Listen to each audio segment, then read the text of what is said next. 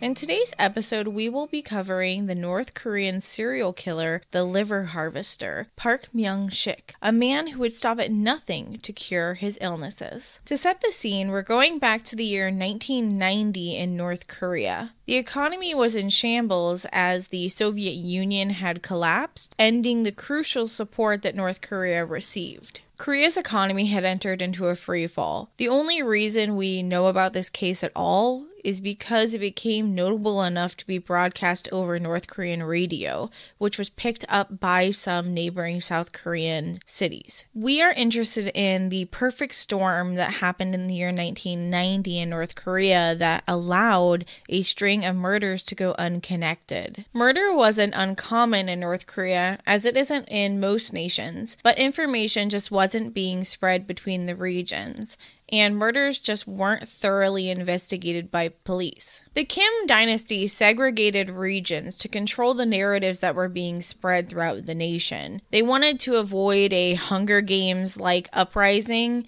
and they were doing it pretty well. But this also meant that information wasn't being spread. There was one man in particular that benefited the most from this regional ignorance, and that's the subject of today's episode Park Myung Shik. Myung Shik was sick in more than one way. He was dying. He was in a particularly dangerous situation. He had a desperate will to live, but had nothing to lose. One day in early 1990, Park Myung Shik sat in a doctor's office the office of a widely known and reputable North Korean doctor, waiting for the results of a treatment he had been receiving for his cirrhosis. Even North Korea's best treatment for his cirrhosis had no effect. Park Myung Shik was a dead man, but he had a good life and he wanted to keep living, like a lot of us do. So desperately, he tried to find alternative methods to cure his illness. He hadn't had much luck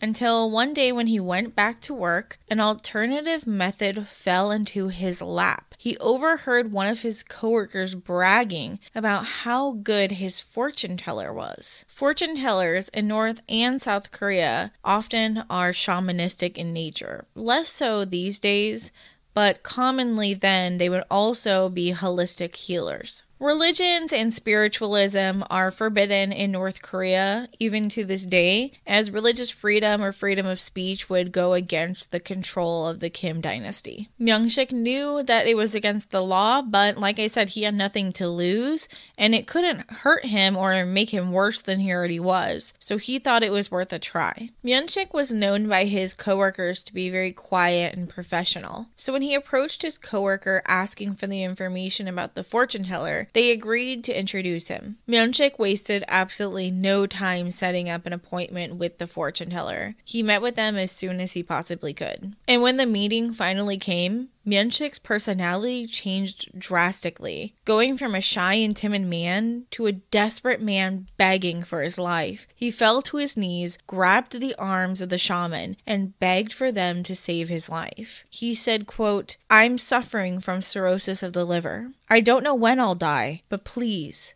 tell me how to live. This fortune teller was his last hope of living. Other than this, he was counting down the days until his death. It took the shaman a few days to figure out what advice to give a man so desperate to cheat his fate. Ultimately, when Myung-shik was called to return for the fortune teller's decision, they had decided on very drastic measures. The shaman advised that they consume human liver that had to be fresh and preferably from someone very young. Was the shaman really advising that he murder children, consume their livers, if he wanted to keep living? If you've listened to my episode about the missing frog boys, then you'll have heard before about the consumption of human liver. If you recall, or if you haven't listened to the episode, people believe that the frog boys went missing because people killed them to consume their livers to cure cirrhosis. Yes, that is directly tied to this case. This is the boogeyman case that people then went on to tell horror stories about amongst their families. So Myung-shik left the shaman thinking heavily about this advice he had just been given. He pondered could he really take a human life just so he could keep living? Of course, we know the answer to that question.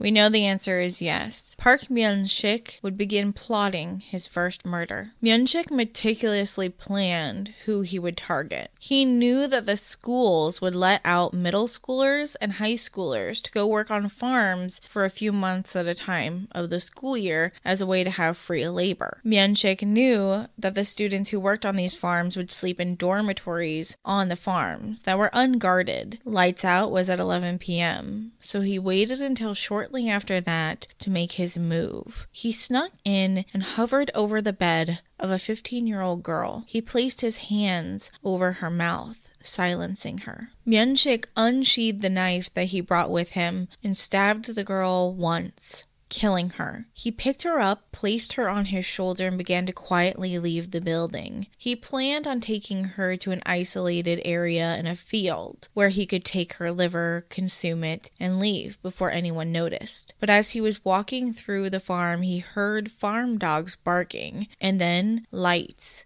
and voices coming towards his location. He hastily dropped her and made his escape. His plans were interrupted. Myung-shik didn't wait very long until he attacked again and he did it the exact same way, but at a different farm. He came into the girl's dormitory, put his hand over her mouth, stabbed the girl, killing her, carried her body to a field. This time, uninterrupted, he began trying to cut her open to remove her liver, which he found and took with him. But as an unskilled surgeon, when the farmer found the body in the morning, he fainted at the sight of the brutality. Due to the lack of surveillance of the area and guards. Nobody saw anything. So, the murderer of the poor girl in the field was referred to as a ghost. Myung-shik had gotten away with it once, and he knew he could do it again. But with a girl being killed on a farm, he knew that they would tighten security. So this time, he broke into a woman's house, killing a woman in her 20s and brutalizing her in much the same way. Over the next six months, Myung-shik would get away with 10 murders. Unfortunately, due to a lack of information and information that was spread from the North Korean news, we just don't have information about the other eight victims. North Korea's investigative methods were extremely lacking. They hadn't established a fingerprint database and wouldn't for another decade. They also didn't have great DNA analysis, and because of the lack of information sharing between the regions, they just weren't able to connect any of the murders. Citizens who lived in the areas that these victims were killed in lived in fear. They locked their doors, they tried to watch their children to protect them, they lived with a kind of boogeyman living in their region. Think of the kind of panic that was wreaked upon the people who lived near the East Area rapist stomping ground. It wasn't until after the 10th victim was found that Kim Jong il would permit news stations to broadcast information about the serial killings. After the broadcast had begun, two more victims were found in similar fashion. This continued until October of that same year, 1990. Myung-shik would do his normal routine. He would go to a farm where students were working, go into the dormitory, and try to find a girl who was sleeping, cover her mouth, and stab her. But this time, he was caught. And when he tried to flee the scene, the citizens chased him, caught him, and brought him into the local authorities. Myung-shik made absolutely no effort to lie to the authorities. He immediately confessed to the murders and admitted to acting on the advice of his fortune teller to consume the livers of young people. He even led the local authorities to the fortune teller who was also arrested because remember, shamanism is illegal in North Korea. Myung-shik wouldn't go to trial until a year later, in October 1991, where he stood accused of the murder of 12 people and the attempted murder of a 13th, which he had all confessed to. Myung-shik didn't contest the charges brought against him, and thus he was sentenced to death and was publicly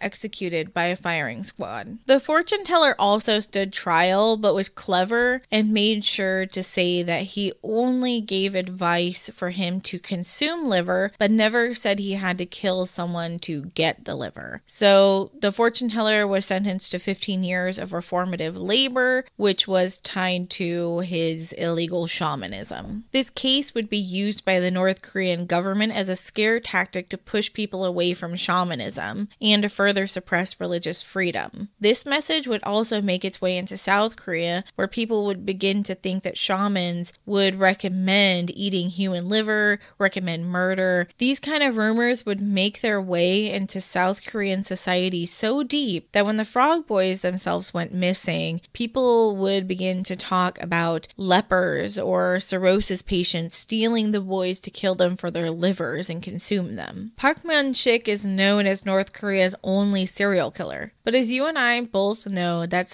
highly unlikely. Thank you for listening to today's short episode. Dame Topaya. See you next time on Korean True Crime with me, your host, Mimi Mizuko.